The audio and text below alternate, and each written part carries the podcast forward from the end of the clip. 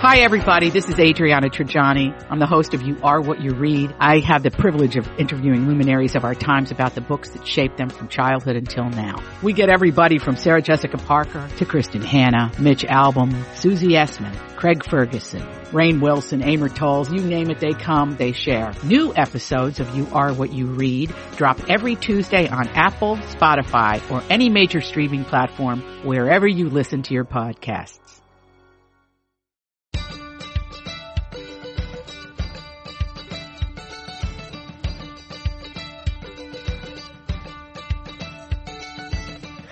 I'm Elizabeth Ries. I'm Marjorie Punnett. This is Best to the Nest, the podcast that is all about creating strong, comfortable, beautiful nests that prepare us to fly. Hi, Marjorie. Good morning. How are you? I'm doing well. We have a lot to talk about today, and yeah, we do. A, a lot of intense stuff. And I think there were a couple of articles that I read in the last few days that really sparked the desire to have this conversation. And at its core, it's about the adjustments that we as women make when we leave our nest and we go out into the world and the things that we have to adjust because we're women in order to uh, succeed in the workplace and in order to try to ensure our basic safety when we're out yeah, and about. And this, this comes in the shadow too of uh, the shootings in Atlanta, which just happened. Yeah. So all of there's just a lot of violence. There's a lot of unrest going on, and I think what is interesting about what we're going to talk about is we're talking it we're going to talk about violence from our perspective from the female perspective and and I think that's a valid conversation. Yeah, I think so too. So women in London have been protesting and we'll get to that and we'll also talk about women in the workplace and this really interesting headline that I came across that says that career advice for women is essentially gaslighting and why that is. But I thought we would start by going back a little bit and talking about the adjustments that you make as a woman when you go out into the world that men don't. And I was recalling this conversation that I had with Jay, my husband, probably six or seven years ago. And I remember I was doing a live shot at a um, holiday market at US Bank Stadium. So, or something, I think that was where it was. It was somewhere downtown. And I did a live shot there. I was live there for the whole show. And then I left and went to, I think I did an appearance after too. So I like hung out for a little bit. And then I went to my car and I had parked in a parking ramp that was just right there by the, um, by the stadium. So I walked by myself out of the stadium and it was getting dark because that was like five o'clock and in Minnesota in the winter, Marjorie, I mean, we shut things down at 3 p.m. Yes. It starts getting dark. yes. so it's getting dark. I'm, I'm walking and I'm doing like all my normal things that I was doing to walk to, um, my car, which is like I hold my keys a certain way. I hold my phone with it ready to hit, like I could hit a button to call somebody at any time. Right when I hold it out when I'm by myself in the dark walking out and about. And I, I generally feel pretty safe and I live in Minneapolis. I've lived in the city for 10 years. I feel less safe now than I probably ever have living in the city. But I walked and I um, got in the elevator and I did my normal thing, which is like, where's an emergency button? Again, having my keys. I get out of the elevator and I go into, go to my car and I look around. I stop. I look around, look for signs of anybody there walk to my car, quickly get in my car and lock the door immediately, then put my stuff down, then start to go. Okay. So these are the normal things that I do when I'm going somewhere by myself, which uh, Marjorie, I mean, would you say that's like sounds pretty normal, right? Pretty normal for me. Don't even think about it. It's just the routine of what it's, I do. It's the routine of what you do in order to keep Yeah. yourself safe. Yeah. So then a few days later, a conversation happened with, with Jay and we were talking, I don't even know how this came up, but we were talking about something related to the things that women do to versus men and like that women have it tougher when they leave their homes than men. And Jay was kind of like, well, whatever. And I said, you ask a woman when the last time she felt scared was when she was out and about and she will be able to tell you and Oh, she yeah. will name it to you. And she will tell you when the last time she felt scared when she was walking somewhere. And it'll probably be, oh, I was walking down the street and a group of guys cat called me. And so I immediately fell, felt, you felt feel felt really scared. vulnerable. Or I was um, driving and I noticed, boy, this car's been following me a little bit too long. I felt vulnerable. All of these things. And I said, the last time I felt scared was three days ago when I was leaving that shoot and I was walking into that parking ramp because anytime I'm in a parking ramp by myself, I'm oh, afraid. I hate it. I hate it. I'm afraid. And he just had this moment of like, oh my gosh, that is what your everyday is like. And I started thinking about then being so conditioned to live that way that you don't even think about it, nor do you understand the type of fight or flight stress that is constantly hitting your body as a woman that is not hitting the bodies of men on a day to day basis and then what that means for our health, for our wellness, for our sanity, Marjorie.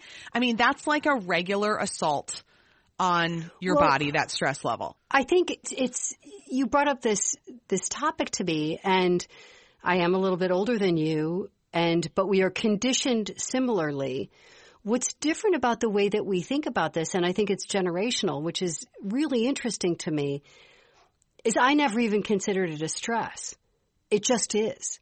Right. And I think what you're saying is sort of like, it's kind of mind blowing for me because I just don't think about it that way that you do. But I think the way you're thinking about it is absolutely fair.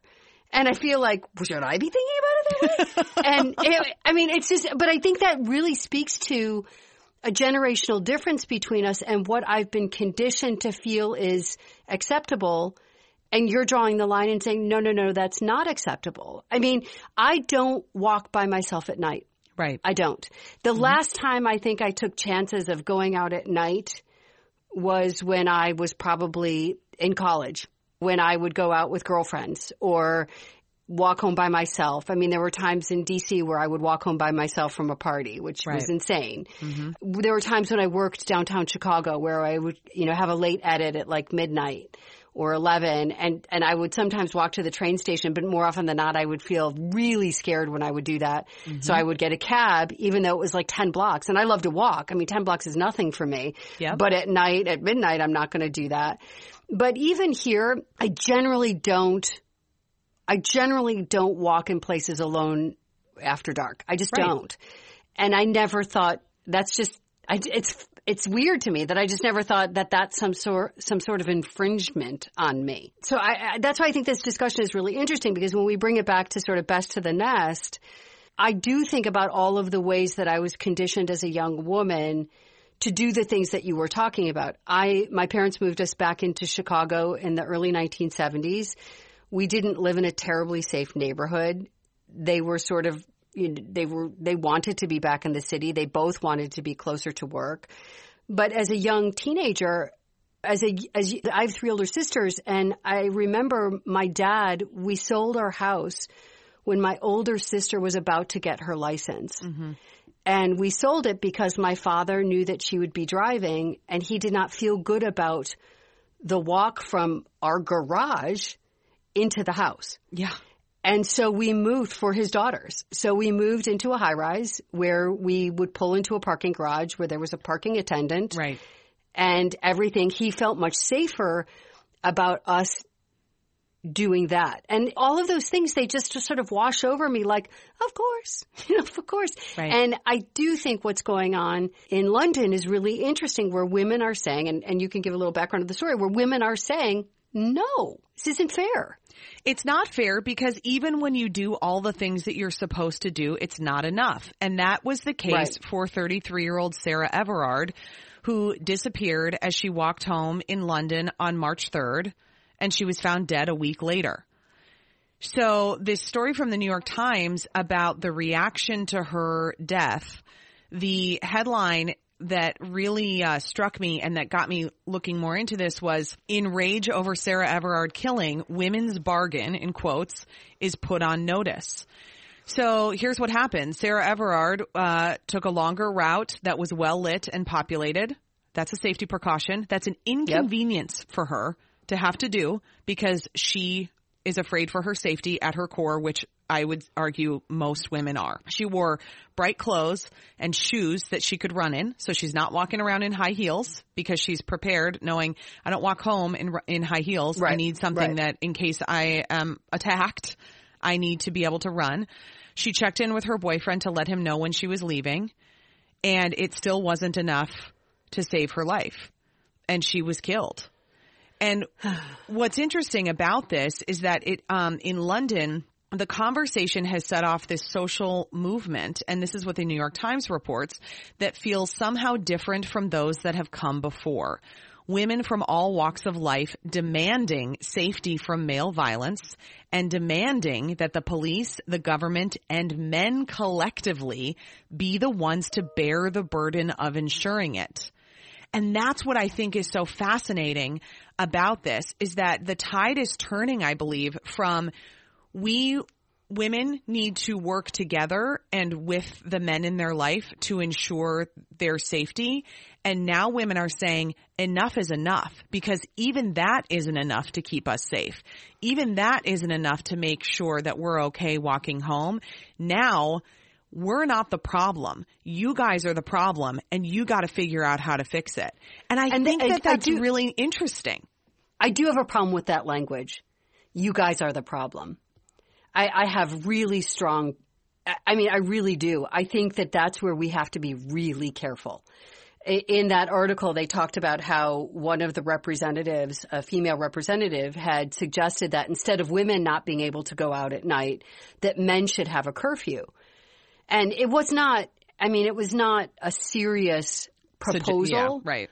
but it, it started a little bit of chatter. And I think that's where, that's, I think as women, we have to look at it as we can't, we can't point the finger and say, you guys have to fix this.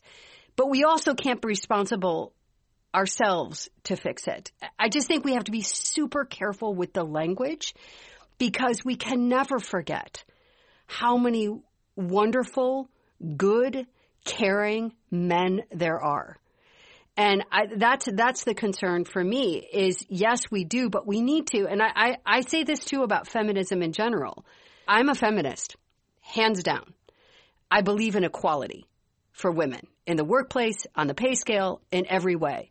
But that doesn't mean that in being a feminist I want to diminish men. So in every conversation we have, we have to remember that it's a human conversation it is a human conversation where we have to take care to make sure that who the people are that are going to help us feel that they are embraced by us in that struggle. Do you know what I mean? I get that. Yeah, and I get that. I understand that perspective. I just think that what what's happening here is the shift of the conversation is not what women need to constantly be doing to to, to protect ourselves, but what are we collectively doing to stop men from perpetuating violence against women? And I'm not saying that all men are bad by any means. I mean, I'm married to one. I'm raising two little ones and I Yeah. and I am surrounded by good men all the time. I mean, I work Right. with amazing men. I feel really Right. great about that. But when you look statistically and collectively, I mean, when you see numbers, Marjorie, that say that a woman is more likely to be killed by her husband or boyfriend than anyone it's else. shocking. That's It's a shocking. problem. When you Oh, look God, at yes. prison numbers and you look at this epidemic of men in prison, you look at who is statistically committing the most violent crime across the world. It's men. And so I, I, I get that. And I also, I understand the personal connection and wanting to make sure that the language isn't insinuating that all men are bad. I don't think You that's true either. But at the same time, I also understand these women who are saying, I am sick and tired of this. I'm sick and tired of having to, of realizing how indoctrinated I've been in my life to be constantly living in fear and how now I'm raising my own daughters to be that way. And I'm tired of it. And I'm tired of the conversation always focusing on women should take self-defense classes. Women need to do this. You need to dress like this. You need to wear this type of stuff. You need to take all of these precautions when you're just trying to be a person out into the world and the conversation not focusing on what are we collectively doing to raise boys who are not turning into violent men. What is happening? There is something happening because I see these beautiful little boys all the time, everywhere. I have two little ones. I take them to school. I see them and something is happening in a greater percentage to boys than it is to girls that is causing them to lead a violent life that isn't happening as much with girls. And it's just like And the- and- crushing. Well, these are the big issues. I mean, and this is where this is where again we go back to language where I, I am uncomfortable with you. men. You need to do something about this. I'm, and I'm not saying that's how you're saying it, but Yeah. because what we need to do, to exactly your point, is we need to look at these young boys and these young girls, and we need to make sure that we are serving them well with their education, with their food sustainability, with with poverty. I mean, where does where does violence come from? It comes from a lack of education, a lack of hope, a lack of good nutrition, a lack of seeing a way out, uh, mental health. Yeah, trauma. I mean, trauma. I mean, there there's so much that goes into, and I believe me, I am not, I am not saying violence against women is forgivable. What I'm saying is, is it doesn't do us any good to rail against it. What we have to do, and I, I'm not an activist, but I think, and, and this is where it gets so hard with the language, is what is at the core. Because I think, Elizabeth, you just said something very sweet and very empathetic. You look at, you know, you, you have two young sons. You see lots of little boys because you're going to their class, you're going to mm-hmm. the daycare center, you're going, you see this. What is, what is happening in men's lives and at what age and what messages are they getting that violence is acceptable? Mm-hmm. And I think I, m- my sons were raised at a time where it was the beginning of very violent video games. And, and that was a really scary thing as a mom. And because it was new and it was so surprising to me, and we didn't have a gaming system in our house. That was my choice. But you look at these things and there are so many studies done and I have not done the research, but you look at all of the things, all of the messages that come into men's lives at a very young age now, everything they can find on the internet, everything. And the same, just to separate out the discussion a little bit, for women, you look at the messages of sexualization that are coming at Right. them at such Yeah. a very young age. Mm-hmm. So, I mean, I think when we talk about men and violence, it's hard to have the nuanced, really smart discussion about what do we do about this. And I get it. The women in London, they're just trying to have a vigil and they're angry. So you can't you can't have the nuanced discussion nuanced discussion perhaps at a rally. But I think it's incumbent on all of us as we begin to raise our children and, and figure this out and figure out what is the way to go? What is the systemic problem that this is happening? And statistically, is it changing or has it always been so? And finally, thank God we're at the tipping point. Yeah. I mean, for me, the statistic that, and I don't know that it's exactly right, that I knew about growing up because my mother and father used to talk about it with us was the t- statistic was that one in four women would be sexually assaulted in her lifetime. Yes, yes. And it was particularly disturbing to my father because he had four daughters. So he's like, which one is it going to be? Right. Right. And so hence the move, hence the things he was trying to do, I think, to protect us. But you look at that and I going back and it's, you know, a lot of this conversation is difficult because it forces me to think back to how was I raised? What do I think about this? How did I protect myself? How many mm-hmm. times was I scared? Yeah. And I think about it, and it's so weird to think, Elizabeth, that I know I knew tangentially whether they were in two classes above me or in in my class or a friend of my family's. I know three women that were raped and one that was murdered Yeah. before I was 13. Oh my gosh, Marjorie. And so, and it's so odd to me to look back at that and think, how was that discussed within the family? Not flippantly, for sure. I mean, Right. that was not in our family. It was not like, oh, this happened. It was quite tragic and sad and awful. But you just think about that statistically. It's so shocking to me that I was tangentially touched by that violence. And and of course, I did the same things you do. You you you walk with your keys in your hand. You have some sort of alarm. I I I will do anything at night if I, especially you know when I used to have events, to not park in a parking deck. Right. And so, I mean, I think this is. I think the anger is good. The anger is so good because it leads to change. But I think in that we have to be really mindful of how we do that and how we talk about it. I think women f- are feeling like they've done enough though. Like it's, this is how much we've done. We can't do any more. It's, uh, there's, this article talks about this safety bargain that women make. Yeah. That in order to buy their own safety from male violence, they have to make the right choices. And that if a woman fails to do so, her fate is her own fault. So online, women were sharing details of their side of that bargain, what they wore, where they walked, whom they checked Right. in with before they left and after they got home, when they would go out alone or with other women or with men. And then other women online were reflecting on their own close calls saying like this happened. Thank God I was wearing trainers. So thank God I was wearing running shoes. Right. Thank God I was carrying a backpack. I, I had a girlfriend tell me a story of being essentially stalked by a man who was assaulting women on her college campus. And the trauma that ensued after that and the shame that she felt and the fear even in telling her parents so that because she was afraid they would pull her out of school because this happened.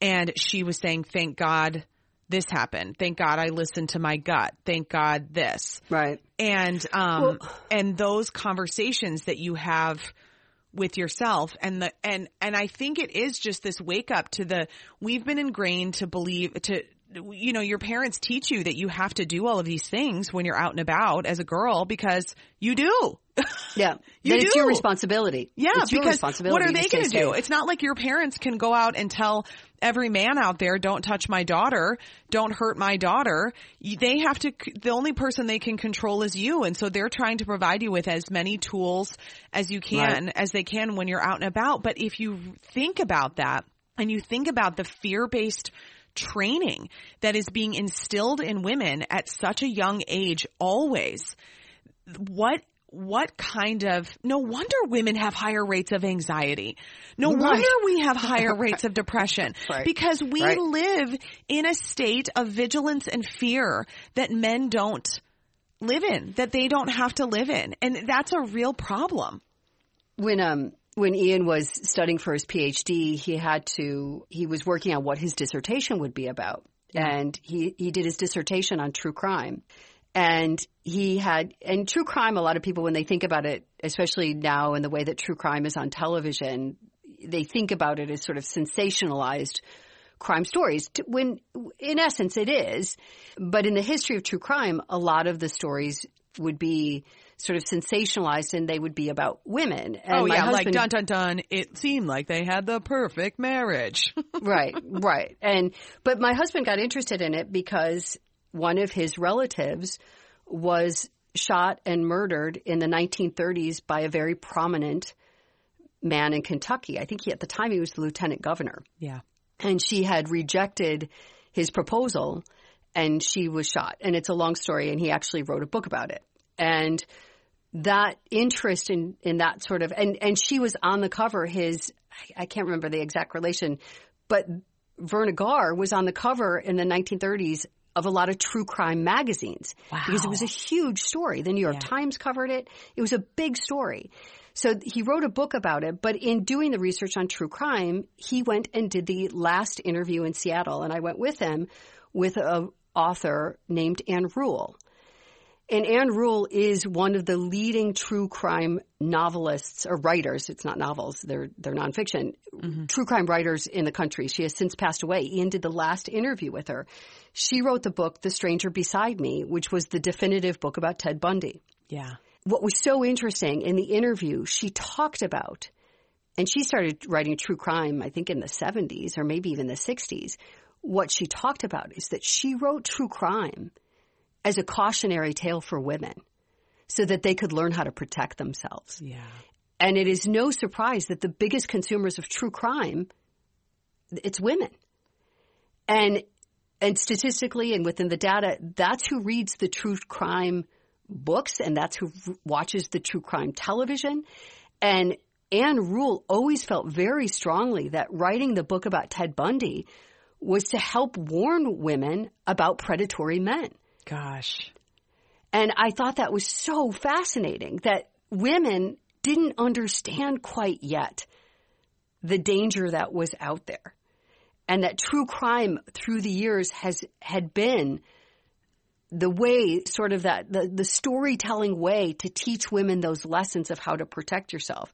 The reason Verna Garr, the woman that my husband wrote about, was on the cover of those true crime magazines, in a way, it was a cautionary tale that the men in your life can hurt you. Yeah. And so it's, I think there's such an, there, there's a long history to the discussion that we're having about, about as women, how are we supposed to protect ourselves? How much is our responsibility and what's the next step? And I mm-hmm. think that's what you're talking about, which I think is so important is what's the next step so that this isn't how it's going to be for generations of women to come. You're right. I think you're totally right. That's so fascinating, Marjorie. And I, you Yeah. know, and when, when, which interestingly, that brings us to our next conversation, which is even about if you think you're not making a bargain, maybe you're just making a bargain when you're out and about, right? You're doing these checks, you're doing all of these things. Right. I'm doing all of these things so that I can be safe. The next element of that are the bargains that we're making when we're in the workplace. Just to be seen as the right type of woman in order to succeed. And I had a friend send me this article that I thought was so fascinating with the headline, All Career Advice for Women is a Form of Gaslighting. And here's what the, the subheadline says. It's the society we operate in that needs fixing, not how we ask for money, the tone of our voices, or our outfits. And, and this piece I found to be so intriguing too because it's about all of the things that women have to do to sort of fit into the appropriate idea of what a woman is in the workplace. And here's part of it. If you're a working woman, you've likely been inundated with advice about how to ensure that gender double standards don't impede your brilliant career. Assert yourself boldly at meetings in an appropriately low tone of voice, yet purr pleasingly when negotiating salary. Be smart, but never superior. A team player, though not a pushover. Ever effective, yet not intimidatingly intellectual. Calibrate ambition correctly so that none are offended by your sense of self-worth, but all seek to reward your value and dress the part. Yeah, this one's again tricky for me, I think generationally, because I can see how far we've come. Mm-hmm. And so I, I have perhaps maybe a more optimistic view of where we are, which may make me incredibly naive. I'll cop to that just at the get go. But for me, and I also haven't, I mean, realistically, I, I have not had a traditional career in any way, shape, or form. Right. You know, and I haven't worked in traditionally dominant corporate cultures. I think I have I have had to live up to some of those things. I mean, we, I think I've told you the story before that my first job in news, the news director who I adored and was really good to me, but one of the first speeches he gave me was, you make sure you don't cry in the control room. Because I was hmm. only the second woman to ever sit in the control room Right. and it was a line of men. You know, it was all men and me. And there was a certain amount of hazing that went on in the control room until I just, but I, again, it's, it's so interesting that generationally I just found my way through it and I didn't, but I, but I, I, I say that very cognizant that I do not w- want to minimize really harmful workplace environments. Mm-hmm. And I think because I didn't grow up professionally in a typical corporate male dominated structure, I think I was able to avoid a lot of those issues. So it's, and I know they exist. I, I know they absolutely do. I think though, I wonder if there is something that we just though subconsciously contort ourselves to try to fit what we think we need to fit in order to succeed. And, and that it might be sort of similar to the fear. It's just what we do. You figure out what works and so, and you see other women and how it works and you see kind of who is succeeding and maybe what different men expect of you and then you figure out how to make that work. I thi- think the argument here is that for so long, all of these different things in terms of succeeding in the workplace and managing your own safety have been about DIY, do it yourself. That these Right. are the things that you need to do to, to, to, um, to manage the inequality that is just inherent in our system. And now the demands from women are the system needs to change. We've done enough. I think there's a lot of truth in that. And when you say how we contort ourselves even sort of subconsciously. Yeah. I and and this is why this discussion is so interesting to me. And I will cop to the fact right here that my ideas are not fully formed because looking back at this, it, it, gets very confusing for me. Yeah. And I will tell you a perfect example of that. So I couldn't sleep the other night. So when I can't sleep, I'll go to Netflix and I'm just going to watch a stupid movie because inevitably that'll put me to sleep. So the stupid movie on Netflix right now was two weeks notice. Oh yeah. And Sandra Bullock and Hugh Grant, both charming, charming, fine. This'll, this'll be fine. This is not going to make me think about too much. It'll slow my racing thoughts. It did exactly the opposite. because it's 2021. Cause it was, well, and it was so incredibly offensive. it was. The movie came out in 2002 and was incredibly in- offensive.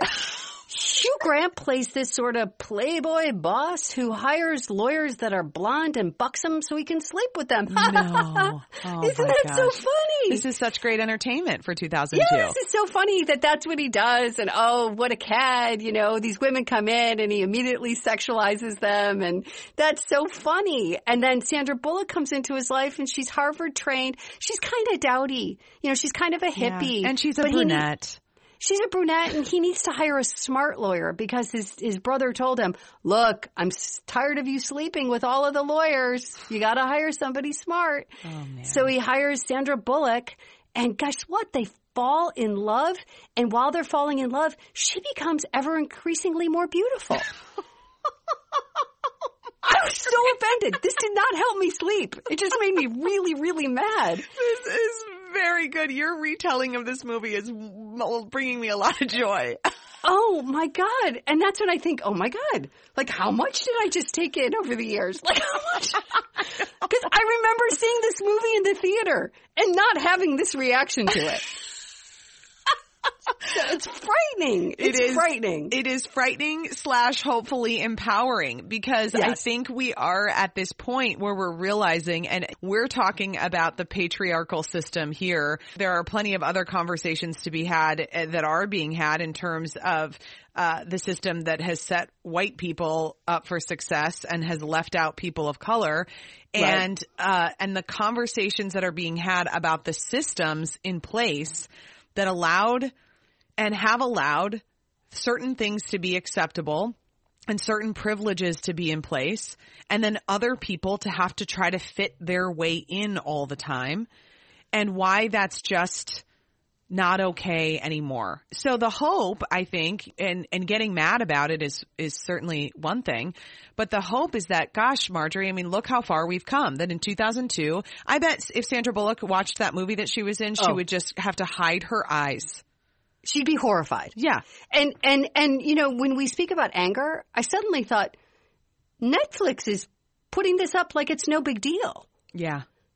Like this is a big deal. Right. This is a big deal that this is a movie that we at one point found acceptable. Mm-hmm. And I get, I mean, I get comedies, comedy, comedy, comedy, but at the same time, this goes so far beyond that. Right. Right. It does. It does. It's really, I think, going to be fascinating to see. We talk about what we've been talking about so much is this generational difference too, Marjorie, of just even in one generation, how we're looking at things shifting. And so I look Yep. at my six year old daughter Yep. and then my little boys as well. And I think, um, how will things be for them? I mean, if we've been able to continue to move forward and, and hopefully even that movie not being that funny anymore.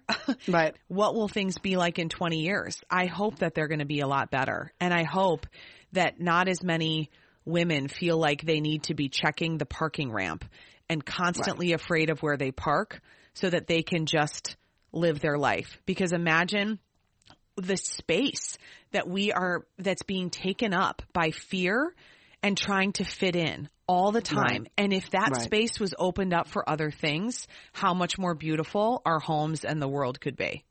Exactly. Love that. Good stuff, Marjorie Punnett. Take a deep breath. I got to get like a chocolate milkshake or something. take that the edge sounds off. really good. Doesn't that sound so good right now? I'm totally doing that today. I love it. All right. If you're enjoying this podcast, please subscribe wherever you get your podcasts and give us a review on Apple Podcasts. We love that too. Find us on Facebook and Instagram at Best of the Nest or go to bestofthenest.com to subscribe to our newsletter. We are the podcast that brings you home. That newsletter doesn't really exist, but we're going to get to it in 2021. Someday. It's going to happen.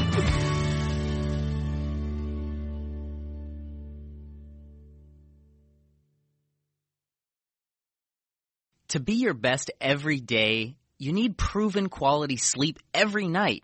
Science proves your best sleep is vital to your mental, emotional, and physical health. And that's where the sleep number bed comes in. And let me tell you, ever since I've had it, my sleep IQ score is just going higher and higher. And did you know 8 out of 10 couples say that one of them sleeps too hot or too cold? Science tells us regulating your sleep temperature leads to higher quality sleep. For many couples, temperature struggles are a real challenge. So here are some tips to help you both sleep just right. Look for beds designed with temperature benefits such as the new Sleep Number Climate 360 smart bed that actively warms and cools each side so you both sleep blissfully comfortable. And now save 40% on the Sleep Number 360 special edition smart bed. Plus special financing for a limited time. Only at Sleep Number stores or sleepnumber.com slash podcast one. Sleep Number, the official sleep and wellness partner of the National Football League. Subject to credit approval, minimum monthly payments required. See sleepnumber.com for details. Grab a 30-day free trial of Live by Live Plus, and you'll get unlimited skips, commercial-free music, and all of the podcasts and live streaming events you can handle. Visit livexlive.com slash podcast one to learn more and start your free trial.